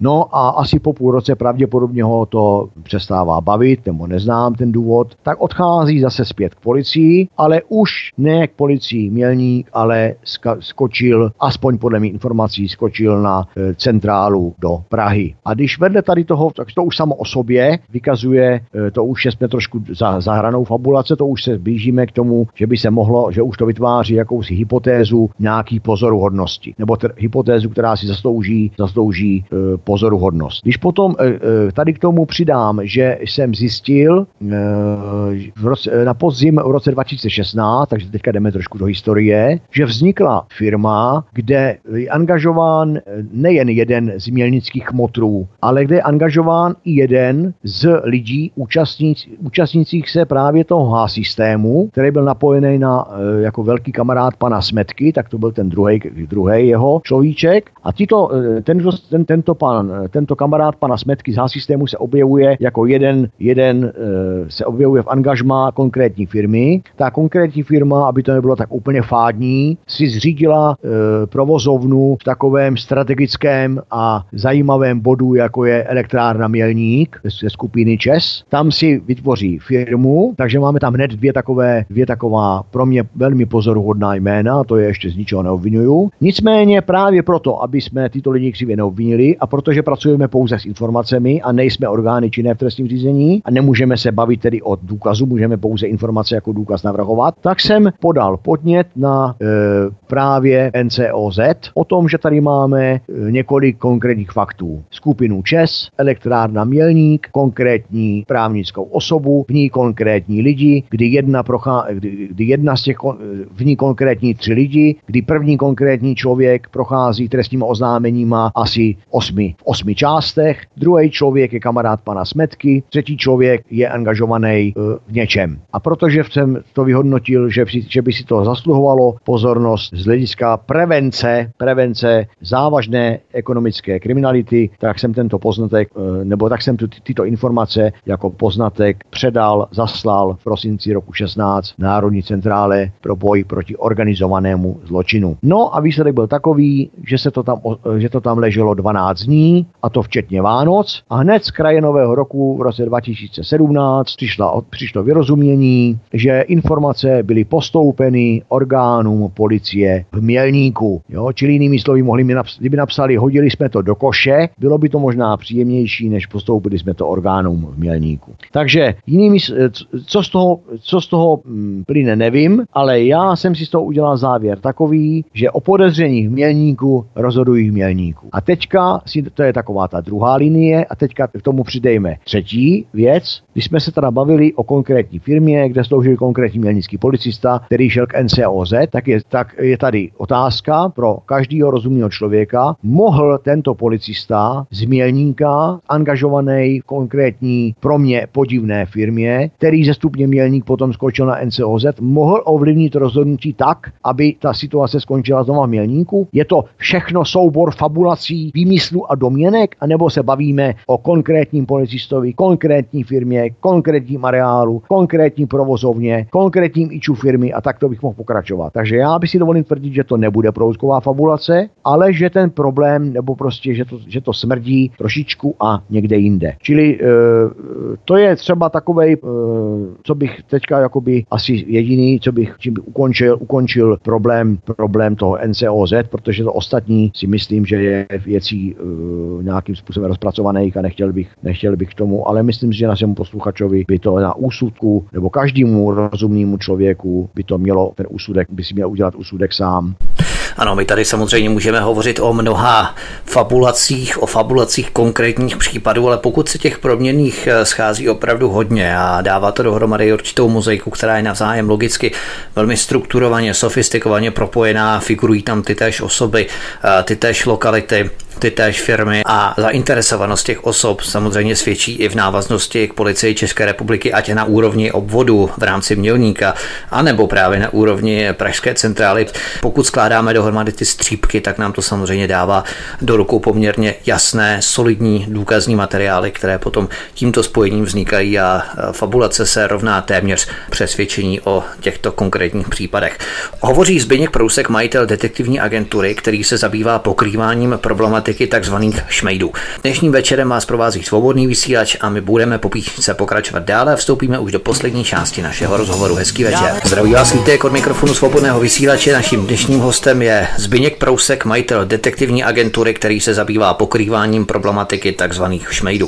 A my vstupujeme do poslední části našeho rozhovoru, protože každému se stane, že může nějakému tomu šmejdu, šmejdovi naletět, i když je vybavený informacemi třeba i z našich pořadů, i když si nakrásně myslí, že jemu se to přece stát nemůže, ale může a to velmi snadno se mu to může stát a cokoliv se mu může v tomto přihodit.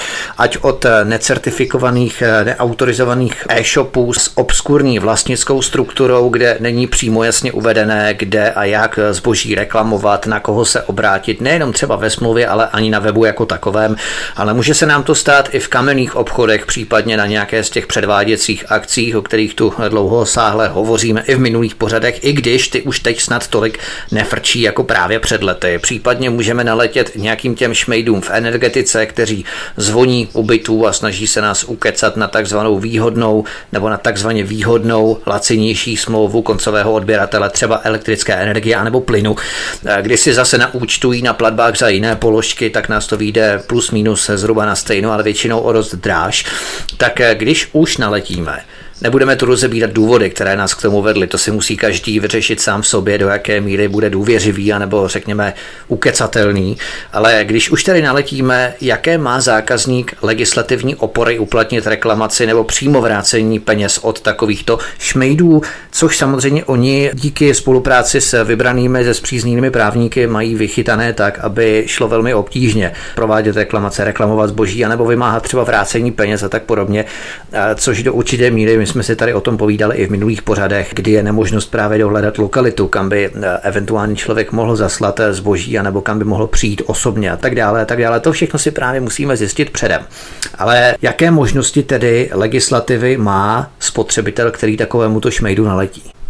Tak, tady máme, ano, tady máme takovou, tady to je, jak bych to řekl, e, zase široká problematika, ale ona se nám velmi rychle zúží. To, co vy jste, to, co vy jste popsal, jsou podle mého názoru problematiky jakoby dvě. A hned řeknu proč. Ta, v té první rovině, tu, tu problematiku číslo jedna, vnímám to, co už jsem tady řekl, opakovaně, e, vnímám v té v v rovině spotřebitel, podnikatel, nebo chceme-li říct obchodník. Ale hned si tady tu skupinu zároveň zároveň ustřihněme a dejme ji pryč, protože to je ta vůbec se šmejdím biznisem, s hospodářskou kriminalitou a e, tady do oblastí zla nemá v podstatě nic společného, ani v té své podstatě. Tam to je přesně ta skupina nekalý prodej, nepoctivý prodej, nekalý prodejce. Furt tam máme to slovo prodej, prodejce versus e, nějaký oklamaný spotřebitel, podvedený spotřebitel, a čili máme tady to slovo spotřebitel. Prodejce, spotřebitel, e, spotřebitel, obchodní obchodník, spotřebitel, podnikatel. A to je přesně v režimu občanského zákonníku. Tady já se přesně přikláním k tomu, k tomu co, eh, co si jinak rádi půjčují někteří naši státní zástupci. Vyřeší se to občanskoprávním sporem a eh, svým způsobem za to, za to děkuju, že jsme se k tomu vlastně takhle, i takhle dostali, protože já bych si na to ani nespomněl. Mm, to znamená, že tady to, to je zrcadlo toho a krásně nám to ukazuje, že tam, kde není organizovaný zločin, kde neselhává stát a v jeho všechny jeho nástroje, tak tak to funguje a i na toho nepoctivce jsou nástroje takové, takový, že prostě je možný s ním udělat jakýsi, zaklepat s ním a sjednat ty věci prostě pořádek, nějak to prostředí prostě narovnat. To znamená, koupím nějakého marketu, koupím si nějakou věc, která, já nevím, boty upadne podrážka, bazén, který teče a teď by mě napadá moře věcí, uplatím nějaký reklamační právo, ono, ono ta reklamace je se mnou sepsaný nějaký reklamační list, ono to prostě funguje a běží a v okamžiku, kdy to nefunguje, tak do ty role může nastoupit naše specifika česká eh, a to je naše česká obchodní inspekce, která, eh, která si myslím, že v tomto případě sjedná pořádek. A teď to říkám eh, ze vší vážností, v takovém případě sjedná pořádek, tedy Česká obchodní inspekce sjedná pořádek. A proč ho sjedná? No protože zná oba subjekty toho problému, nechci říct ani sporu, toho problému. Zná, má před sebou toho zákazníka, který je nějakým způsobem nespokojený, toho spotřebitele a má před sebou toho podnikatele, který poskytuje ty služby podle toho spotřebitele v rozporu s nějakou jeho představou. A dá se v, v jakýsi roli mediátora, já nevím, v, e, soudce v úvozovkách, dá se ten prostě tu, ta, ten problém řešit, nebo dokonce ten spor potom rozseknout, vyřešit a rozhodnout. Jinými slovy, to není prázdný úřadování, ale je to takzvaně o něčem. A teď máme právě ten, na, tom, na tomhle tom, jak to tady jakoby, teďka jsem popsal, jak to funguje, nebo po mých očích, jak to jakoby funguje, jak se to řeší, tak je na tom krásně vidět ten šmejdí business, ten zločin, který je, který je protipólem přesně tady toho. E, protože totiž v případě těch takzvaných šmejdů, čili těch zločinců okrádajících nejenom ty důchodce, tam nám chybí ta jedna strana. On nám tam totiž chybí ten takzvaný podnikatel. On tam zase není. To je úplně stejné, totiž zase tam máme jenom to vyfouklé vajíčko, jenom tam máme zase to ičo. To znamená, že ten spotřebitel, nebo rádoby spotřebitel, on do toho vztahu šel jako spotřebitel, jenom zjistí, že žádným spotřebitelem není, protože nemá na druhé straně toho druhého. To znamená, že on není žádný spotřebitel, ale on už je pouze oběť. On je oběť podvodu, neboli on nemá, by se neměl nazývat podle mého názoru žádným spotřebitelem nebo eh, spotřebitelem pomlčka reklamující osobou, ale on už je poškozeným. Poškozeným ve smyslu trestního práva. Čili zase se dostáváme k tomu, že na šmejdy neplatí to, co od začátku říkám, nic jiného, nechci říct teďka než klasek do ruky, ale nic jiného než trestní právo. Trestní právo, spravedlivý proces, soud, trestat to, trestat to, zavírat to prostě a jít potom s veškerou, jak bych to řekl, snahou, zájmem a důsledností. Protože e, proti podvodníkovi nemůžeme bojovat nějakou českou obchodní inspekcí a nějakým úřadováním, to je prostě k smíchu. To je výsměch obyvatelstvu, to je výsměch poškozeným a to je vůbec výsměch zdravému rozumu. Čili tady, já se ještě teďka trošičku vrátím do té minulosti. Právě před těma e, v minulosti, že tady máme třeba ten orgán ČOJ, e, jestli někdo na, e, tý, tom, na tom úseku ty zločinnosti těch šmejdů selhal, tak to právě, prosím vás, byla Česká obchodní inspekce. Ta Česko, Česká obchodní inspekce měla signalizovat ten, ten šéf té České obchodní inspekce před, už před těma pěti, možná deseti rokama měl přijít za panem ministrem, myslím, že obchodu a průmyslu, jako nadřízeným orgánem a říct, pane ministře, tady máme desítky, stovky případů, tisíce případů naprosto stejných, kdy jsou lidi obírány o poslední peníze, o poslední úspory, o poslední prostě svoje mění. A tady my, my jsme bezubí, my tady máme akorát, s kým můžeme komunikovat, taky datová schránka, anebo virtuální adresa v Praze. Tady je systémově něco špatně. Pan ministr měl za svým kolegou, pane ministrem spravedlnosti a říct, pane kolego, tady mám nějaký problém, řešme ho. Mělo k tomu jednat, jednat příslušní zákonodárci a už, ta, už ten problém tady dávno být nemusel, ale on tady je. Ale teď se bavíme v současnosti, že on tady je pořád. A musíme to vzít teda, proč tady je pořád. Za prvé jsem už jsem to zmínil, když médi tady nemají svého predátora, nenarážejí tady zatím bohužel na aktivní systémový odpor, odpor na, a to znamená na odpor státu. Oni prostě si tady pořád mohou dělat, co chtějí a to, že tu a tam nějaký policajt srdcař, tu a tam nějaký státní zástupce srdcař, který používá zdravý rozum a ne politický nebo nějaký, dej bože, nebo ještě hůř ekonomické objednávky, tak, tak to stíhá, nestíhá, jak se mu líbí, tak e, je to pořád ještě živná půda pro, tu, pro celou tu chobotnici, nejenom pro tady ten jeden, jedno chapadlo, který momentálně krade. Ono by nekradlo, kdyby ty ostatní chapadla nebyly zastrčený tam, kde jsme si říkali. To pořád souvisí všechno ze vším. Ale teď třeba se chystá, e, víme, že bude obrovský zdražení, obrovský zdražení energií jako takových, zejména teda elektrické energie. To je živná půda pro tady ty šmejdy. To znamená, zase nám teďka uvidíte, že nám narostou tyhle ty podobní prodeje, tyhle ty různé snahy e, i za pomoci, za zapojení nějakých těch virtuálních nebo elektronických systémů, jak dostat, jak někoho obelhat, okrást, prostě to nebude mít s nějakým nekalým prodejem a nějakýma nekalýma nabídkama nic společného. To bude zase jenom obyčejný drancování prostě těch nej, nejsnáze zranitelných obyvatel k tomu, aby si některá skupina konkrétních lidí e, vydělala obrovský, ne, vyděl, nelegálně přišla, ne vydělala, nelegálně přišla k obrovským penězům a e, i tady jsem o tom, už i teď jsem o tom přesvědčený, že zase gro tady těch buněk ve finále bude těch mých starých známých kmotrů, protože ti v tom mají, kdo jiný než oni v tom mají velkou praxi a kdo jiný než oni se v tom zdokonalují a to konec konců je o tom, že sice dneska nemáme předváděcí akce, ale máme celou řadu jinou, jiných forem, jenom se to změnilo prostě,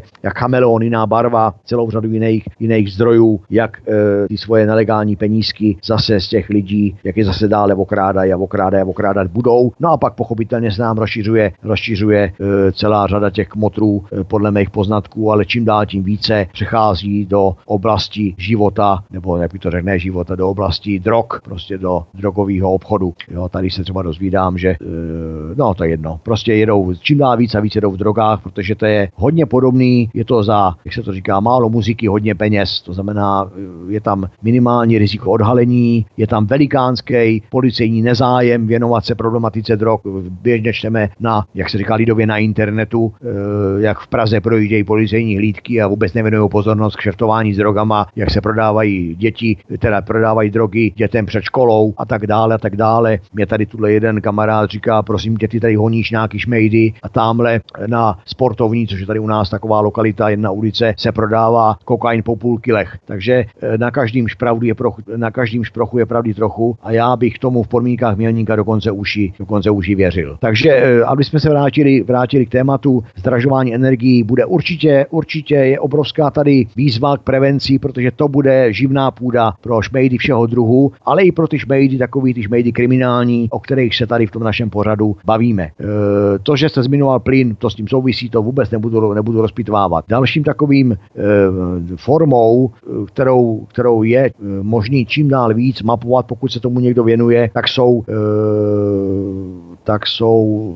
problematika pojišťovnictví. Objevují se nám teďka telefony, mám zase těch poznatků, těch informací mám celkem už dost od těch zase bývalých lidí. A vidíte, jo, jak je tam zajímavý, jak mě telefonují ty lidi, kterými jsem se bavil před rokem, před dvouma, že se stali obětí šmejdů na Moravě, e, v Jižních Čechách a zase to jejich telefonní číslo, zase jim na ně volá někdo, kdo jim za flašku vína nebo dvě lahve vína nabízí, že v rámci asociace, poj- asociace pojišťoven, když jim sdělejí veškerý data a když jim řeknou všechny, jaký mají, e, jaký mají pojistky sjednaný, že jim to dají do nějakého jakéhosi jednoho balíčku, budou to mít všechno lepší a levnější, ale, ale, ale, ale, ale musíte zaplatit, ale musíte nám poslat a už jsme přesně u toho. Čili za A nám řeknete všechny vaše data pěkně, řeknete všechno, co kde všude máte pojištěnýho a ještě nám pošlete penízky a neuvidíte nic. A my vám zase za rok můžeme zavolat, že ty data už známe. Takže oživíme biznis osobními daty a ještě okrademe tu oběť o peníze a e, necháme se na to náš stát hrdině kouká. Potom ale ještě bych tady chtěl zmínit, když mám už to slovo, e, teď tady zaznamenávám e, takovou zajímavou informaci o tom, že jeden z bývalých, e, jak bych to řekl, e,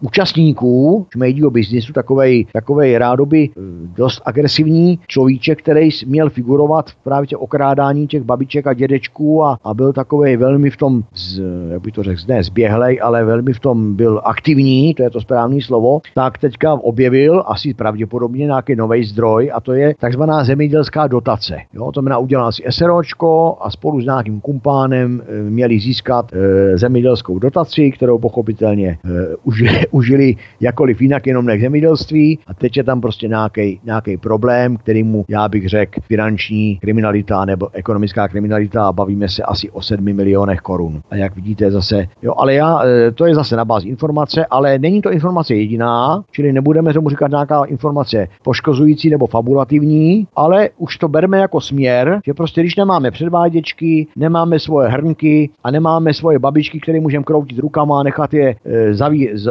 zavírat a brát jim mobily a nechat je bez jídla, bez pití několik hodin, no tak vymýšlíme způsoby, jak ty prachy zase prostě vydělat, ty prachy prostě musíme mít, protože my šmejdi neumíme žít jinak než ten, protože my neumíme žít jinak než se prostě předvádět, my musíme jezdit zásadně v Audinách, my prostě musíme žít na standardně, protože jsme v podstatě jako šmejdi obyčejní duševní chudáčkové. Takže dotace všeho druhu je jeden z takových jevících se směrů dalšího šmejdího, anebo zejména budoucího šmejdího biznisu. A nemůžu taky v souvislosti s tím nezmínit jako e, opakující se takové nějaký, sna, takový nějaký snahy těch šmejdích kmotrů, a to se bavím zase o těch mělnických kmotrech, a to jsou takzvané insolvence. Já tím, že mimo jiné se angažuju na v problematice pohledávek a dluhů, tak se se insolvencemi i jakoby trošičku si, si k ním čuchnul víc než řadový, řadový občan. Ona to je sama o sobě taková zajímavá problematika těch takzvaných insolvencí v tom, v tom, jak bych to řekl, v tom právním úhlu pohledu, ale dneska je strašně moderní prostě lidově řečeno házet firmy do konkurzu, jo? čili tu firmu nalejt do ní peníze, ty peníze rozfofrovat, ukrást a pak tu firmu hodit do konkurzu. Ono to už bylo moderní v 90. letech, takzvaným špatným podnikatelským záměrem a eh, já bych řekl, že se, že se šmejdí oprášili staré mapy a pomalu se k tomu zase vrací. Jo? Pokud se podíváte do obchodního rejstříku, tak najdete řadu firm, který, který tam jsou, a, ale protože se v této, v této konkrétní kauze děje nějaké konkrétní vyšetřování, tak nebudu tady říkat teďka víc, ale můžeme se k tomu nějakým, nějakým dalším případným díle vrátit, protože si myslím, že eh, bude asi rychlý konec s těmito kamarády, podle informací, který mám, ale zase si tady přihřeju svoji, svoji polivčičku. Ono se tak děje proto, že to vyšetřuje policie Praha. Ano, zdůraznuju, že tuto kauzu, nebo tyto kauzy, ono tam bude namočené jich více firem a více lidí. Eh, podle mých informací vyšetřuje policie České republiky v Praze. To znamená, to se dostáváme asi jako tam, jako je policie Liberec, policie Strakonice, policie Jindříkův Hradec, čili policie, která vyšetřovat chce a vyšetřovat umí. A potom máme policii Mělník, která je pro mě velkým otazníkem. To je ale dobré, protože vždycky nějaký případ se může postoupit policii z jiného okresu nebo z jiného kraje. Tato vyšetřovat bude, třeba Mělník bude vyšetřovat Praha a Mělník za sebe vyšetřovat zase někdo jiný a zase Prahu by vyšetřoval třeba Mělník zase nebo nikdo jiný. Jo. To znamená, že se to nesmí nikdy dostat do toho teritoria, ve kterém je páchán právě ten trestný čin nebo tento zločinecké spolčení organizovaného zločinu a tak dále. Tak to je takové vtipné, ale k tím dotacím já bych to přirovnal právě něco jako psovi, který prostě ryje tím frňákem, čumákem, čichá, čmuchá, kde by zacítil nějakou tu kost, nějaké to šťavnaté masíčko, které by si vyhrabal a tak dále, tak něco podobného je to právě jako s těmi dotacemi. Oni prostě koulí očima, přemýšlí právě, jak jsem říkal na začátku, kde koho jak opískovat, kde koho obrat o něco, kolik jim to hodí a tak dále, tak v podstatě takovýmto způsobem oni operují. Ale na závěr, protože už nemáme příliš mnoho času. My jsme si tu zmapovali příčiny, proč se šmejdům u nás tak daří. Z části je to děravá legislativa, prostředí, příznivé prostředí, které jim napomáhá k těmto aktivitám a kde není aktivní systémový odpor proti těmto zlodějnám rozsáhlého charakteru, dílem naivita lidí, zejména seniorů a dílem jednoduše chamtivost šmejdů, kteří veškerý svůj intelekt věnují tomu, koho odrbat, koho kde opískovat, koho okrást a kolik jim to hodí, jak jsem, jak jsem říkal. Je z této situace nějaké východisko, které by bylo efektivní, na kterém by nemusel pracovat. Ideálně nově vytvořený nějaký úřad, ideálně s několika sty nových úředníků, kteří by museli mít samozřejmě obrovské platy, protože kdyby měli platy nízké, tak by byli korumpovatelní, snáze korumpovatelní, alespoň tohle třeba tvrdí někteří soudci, že si musí zvedat platy z pouhých 90 tisíc třeba na 120 nebo i víc, aby je nízké platy v úvozovkách eh, nelákaly k tomu si přivydělat jiným způsobem, to znamená, aby nebyly korumpovatelní. Ale eh, máme, nebo nabízí si nám řešení, které by efektivně tyto podvody odhalovalo, protože jak jsme si řekli, ta variabilita, různorodost podvodů je velmi sofistikovaná. Po každé je to trochu něco jiného eh, v jiném odvětví. Když ty vybroušené metody jsou do určité míry shodné, ale kdyby se jednalo čistě o daňové podvody, no tak se na to může třeba zaměřit finančně analytický útvar. Ale aktivity šmejdů jdou od různých předváděcích akcí, které už teď nejsou příliš v kurzu, přes různé sklady až po spekulace s pozemky, budovami, dotacemi, jak jsme si řekli. Prostě zahrnují velké množství různých typů podvodů podvodu. Tak eh, je z toho vůbec nějaké východisko, cesta ven bez hromady dalších finančních zdrojů na nově vytvořená pracovní místa v podobě nových úředníků? No, já si myslím, že cesta z toho ven je, protože v jedno, jak se říká, jak říkávali naše babičky, v jednoduchosti je kouzlo. Jo, jinými slovy, eh, znova se vrátíme k tomu, každý si Ano, ano, právě to, pro, promiňte, že vás přerušuju, ale právě to říkají politici, že v jednoduchosti spočívá velmi populistická řešení. To znamená, že když je něco jednoduché, tak to je právě to populistické, to je to zkratkovité myšlení, které je občansky třeba líbivé, ale je to populistické. To právě mám takový pocit, že politici říkají schválně proto, aby se všechno zesložitovalo, komplikovalo, relativizovalo tak, aby se hlavně nic neudělalo, protože kdyby to bylo příliš jednoduché, no tak by to samozřejmě šlo, bylo by to jasné, ale oni říkají právě, aby znesnadnili nějakým způsobem provést tu změnu k lepšímu, tak oni říkají právě, že to je populistické.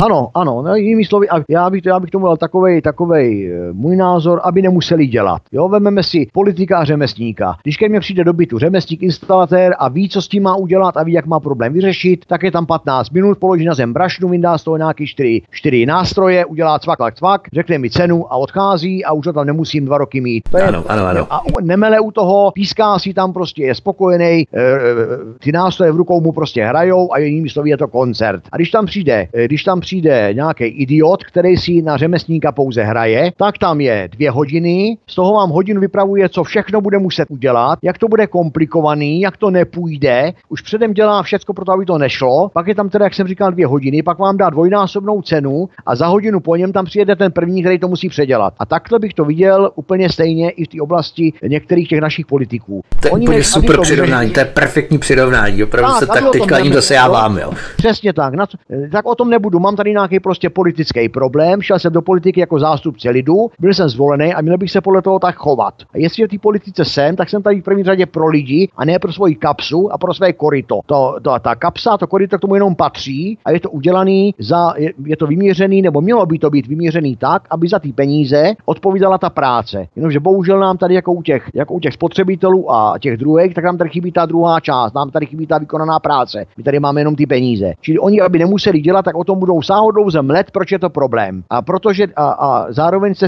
už, už i odpověděl, tak jedna věc by byla vyřešená hned jako prásknutí bičem a tím pádem by naběhla druhá věc, třetí věc, čtvrtá věc a musel by se bičem práskat pořád a oni by pořád museli dělat a už by to potom bylo jako čtyřtaktní, čtyřtaktní motor. Prostě už by to pořád muselo, muselo jet. Tak radši o tom budeme mlet. A pak je tady ještě třetí skupina řebesníků, která vám tam přijde, neudělá vůbec nic, ale mele ty dvě hodiny. Jo, jo, a budeme vám říkat, proč to prostě nejde. Čili já si myslím, že s alfou omegou je, je prostě pořádek v tomto státě a ten pořádek v tomto státě bych přirovnal jako stůl a e, ten stůl taky stojí na čtyřech nohách. A jestliže mi chci mít pořádek na stole, musí, na stole musí mít pořádek pod stolem a musí mít ten stůl svoje čtyři nohy. A já si myslím, že bavit se o tom, že e, tady ty šmejdi všeho druhu a tady ty kriminální živly, tuneláři a drebáci, ty tady budou do té doby, dokud nebudou mít skutečného neformálního predátora. A ten neformální predátor je podle mě jedině ani do jiný než fungující stát. To není nějaká čojka a nějaký organizace, tam nepříspěvkový a jiný. Ty prostě tady pořádek neudělají. A fungující stát to znamená zákony, zákony takový, který prostě kou, e,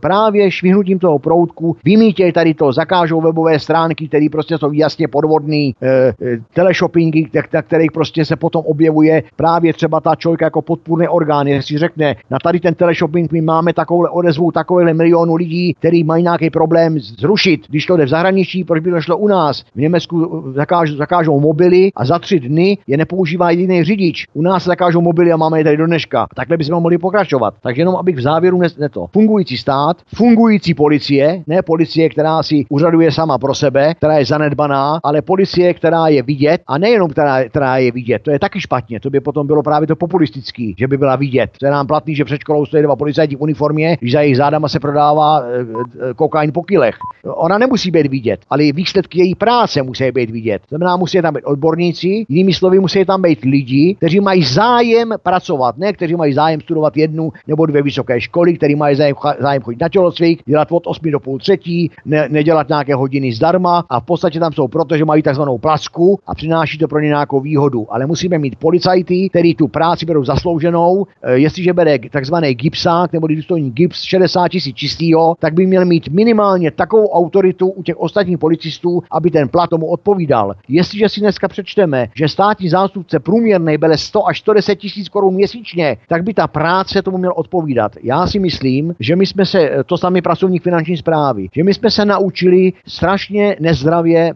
takzvaně bavit se o přidávání. Furt má málo, furt mají všichni málo, přidáme, přidáme, přidáme, přidáme. Učitel 40 tisíc, ale e, e, jak by to řekl, výchova mladé generace k autoritám, e, e, k, nějakým citům, ke starým lidem, obecně nula. Tak co ti učitelé tam vůbec dělají, nebo co tam, a pak je taky otázka, kdybychom se s ním bavili, co tam dělat mohou. Čili, ale to nechci odbočovat, čili fungující finanční zpráva, fungující policie, fungující státní zastupitelství a kdyby toto bylo, tak máme už tři nohy od toho stolu, který má nohy čtyři pořádku. A kdyby toto bylo, eh, tak by si myslím, že takovýhle problém nebyl. A potom ještě úplně na závěr si myslím, že v tom procesu ty spravedlnosti je tady, já bych to nazval takovým, vůbec ten institut e, státního zastupitelství dnes, e, vidím v dnešní moderní době jako takový nádor na, správný, na správným procesu spravedlnosti. To státní zastupitelství je tam taková jakoby, jakoby v nějaký aortě takový nádůrek jakýsi navíc. Jo, v ústavě si pře- přečteme e, moc e, soudní, ale tam mm, jakoby najednou stát prostě vykonává něco nějakým státním zastupitelstvím a to je v podstatě, to se vymyká veškeré kontrole. Ti lidi si tam dělají, ti státní zástupci si tam v podstatě mohou dělat, co chtějí. To znamená, že ti můžou na jedné straně udělat z nevinného, z nevinného zločince, ale na druhé straně ze zločince nevinného. A nepodlehají vůbec ničemu, protože, jak jsem říkal i na tom konec konců semináři, co byl, co jsme tady na začátku zmiňovali, oni soudy by soudili podle nejlepšího svědomí a vědomí. Já mám se soudcema eh, svým způsobem, který eh, vnímám, který znám, nebo který jsem kdy měl možnost sledovat jejich práci, velmi dobré zkušenosti. Ale oni vlastně hrají v druhý housle. Oni to ani neuvědomují, ten systém stání a ta veřejnost si to bohužel neuvědomuje. Že ty soudy soudí jenom to, co se k ním pustí. To je tak strašný slovo. Pustíme to tam. Ten státní zástupce rozhoduje, jestli ta věc půjde k soudu nebo není. On to schová pod to, že řekne, že rozhoduje o tom, zda ten skutek je nebo není trestným činem. Ale jenom on o své libovůli se tak rozhodne. Tak to znamená, že budu státním zástupcem a dostanu tady obálku do levé kapsy, poplácám si pěkně na bankovky, no tak to nebude trestným činem. Když dostanu obálku větší zprava, tak to zase bude trestním činem, takhle to tady funguje, anebo nefunguje. Ale myslím si, že to, že to vytváří, já nechci říkat, že to tak je, ale že tady vůbec, že ta možnost tady je, tak to vytváří podmínky pro to, aby toho mohlo být zneužito. Tady jsou určitě řady, eh, stovky státních zástupců, který, kterým by nebyl problém. A že tady jsou, to znamená, že odpovídal jsem si už sám, že v některých okresech ty šmejdy postihovat jde. Na mělníku to nejde, ale je všude jinde, kde prostě někdo podal někde nějaký trestní oznámení, pokud to nebylo postoupeno do mělníku a řešilo se to tam, jak se to tam vyřešilo, aspoň takové jsou moje informace. Ale běda, běda tomu, jestli oznamovatel, jestli to ten orgán vyhodnotil, že to musí podat, eh, postoupit orgánům, orgánům mělník, no tak je to jako když dáte neboštíka do hrobu, už tam zůstane navždy. Jo, takže já tady vidím ten problém finanční zpráva, tam musí být, to musí být rafan, to musí být akční pes. Zase bylo období, že se, e, že se taková ta, takový ten nekalá část národa bála exekutorů, bylo období, že se nekalá část podnikatelů bála finanční zprávy jako čert kříže. Ale dneska, si, dneska je politická vůle to pomalinku rozmělňovat, aby tak nějak jako, aby to šlo do šediva, aby nebyl nikdo bílej, nikdo černý, to znamená, nikdo nechce být úspěšný a rozumný, protože to je, to, je, to je skoro po právu potrestán. Dneska chytrý člověk je nebezpečný člověk ve společnosti, to blbec je, je, je zvedaný, je prostě privilegovaný. A aby jsme to tak nějak jako by všechno splynuli. Ale já si myslím na závěr ten, že prostě nezdravý podnikatel nebo vůbec podvodník se musí bát finanční zprávy jako čer kříže. Zločinec se musí bát policie jako čer kříže. A ne, že tady policajt bude diskutovat se zločincem dvě hodiny s nějakým, nějakým obyčejného přestupku. No to je špatně. No, s přestupcem, ne zločincem. A státní zastupitelství, to je, to je myslím, že tady bych si snad dovolili poprosit eh, o vytvoření prostoru v nějakým dalším pořadu, protože státní zastupitelství jako instituci já vnímám jako, jako instituci, která vytváří podmínky pro to, aby ten proces spravedlnosti nebyl správný, nebyl zdravý, nebyl pro občany, nebyl pro lidi, ale aby sloužil konkrétním skupinám, protože ty, ta možnost tady je. A byť by tady byla jediná taková možnost, tak je to špatně. Když mám řekl lékař medicíny, musím to udělat tu operaci tak, abych vyloučil být jedinou možnost dostání se infekce do rány a tak dále a tak dále, a ne, že s tím počítá. Čili takto bych to asi řekl na závěr. Fungující státní zpráva, fungující policie, fungující justice, ale, ale zejména státní zastupitelství. Justice by fungovala, kdyby tady fungovalo státní zastupitelství. Ale potom se nemůžeme přečíst, že, že řekne bývalý ministr spravedlnosti, že oni nic nevyšetří, protože to nechtějí vyšetřit. Oni nic ne, nevyšetří, protože to, protože e, to neumí. Bývalá ministrně spravedlnosti Benešová zase, zase řekla výrok, že státní zástupci jsou obyčejné šedivé ustrašené myši. Jo, to znamená, někde jsou myši, někde jsou aktivní, tak proč? Podle toho, jakou mají objednávku, nebo to fakt tak neumí, nebo tady deset let se drancuje, drancují naši stařečkové a nikdo to nevidí. Teď oni měli to vidět první. Oni zastupují stát, oni jsou státní zástupci v trestním řízení, či zastupují stát v trestním řízení a oni neviděli 12 let, že se tady rozkrádají miliardy na úkor obětí lidí a ty lidi dneska mají akorát oči pro pláč, nevěří státu, nevěří žádným institucím a když se s nima bavíte, tak, tak začnou brečet a řeknou vám, víte, tady to je hrozný, tady to je hrozný. Takže asi tak.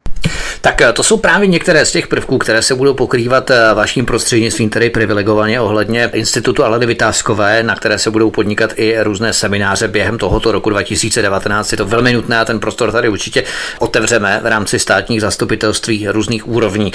To by bylo vše k dnešnímu pořadu. Pro dnešní pořad eh, příště se budeme věnovat vašim oznámením, které jste třeba podal aktuálně na GIPS. Těch oznámení je samozřejmě několik. My si projdeme zásadní momenty a pasáže, které jsou v nich zahrnuté a budeme konkrétně konkretizovat a specifikovat uvedené skutečnosti. A právě otevřeme téma i ohledně státních zastupitelství různých úrovní.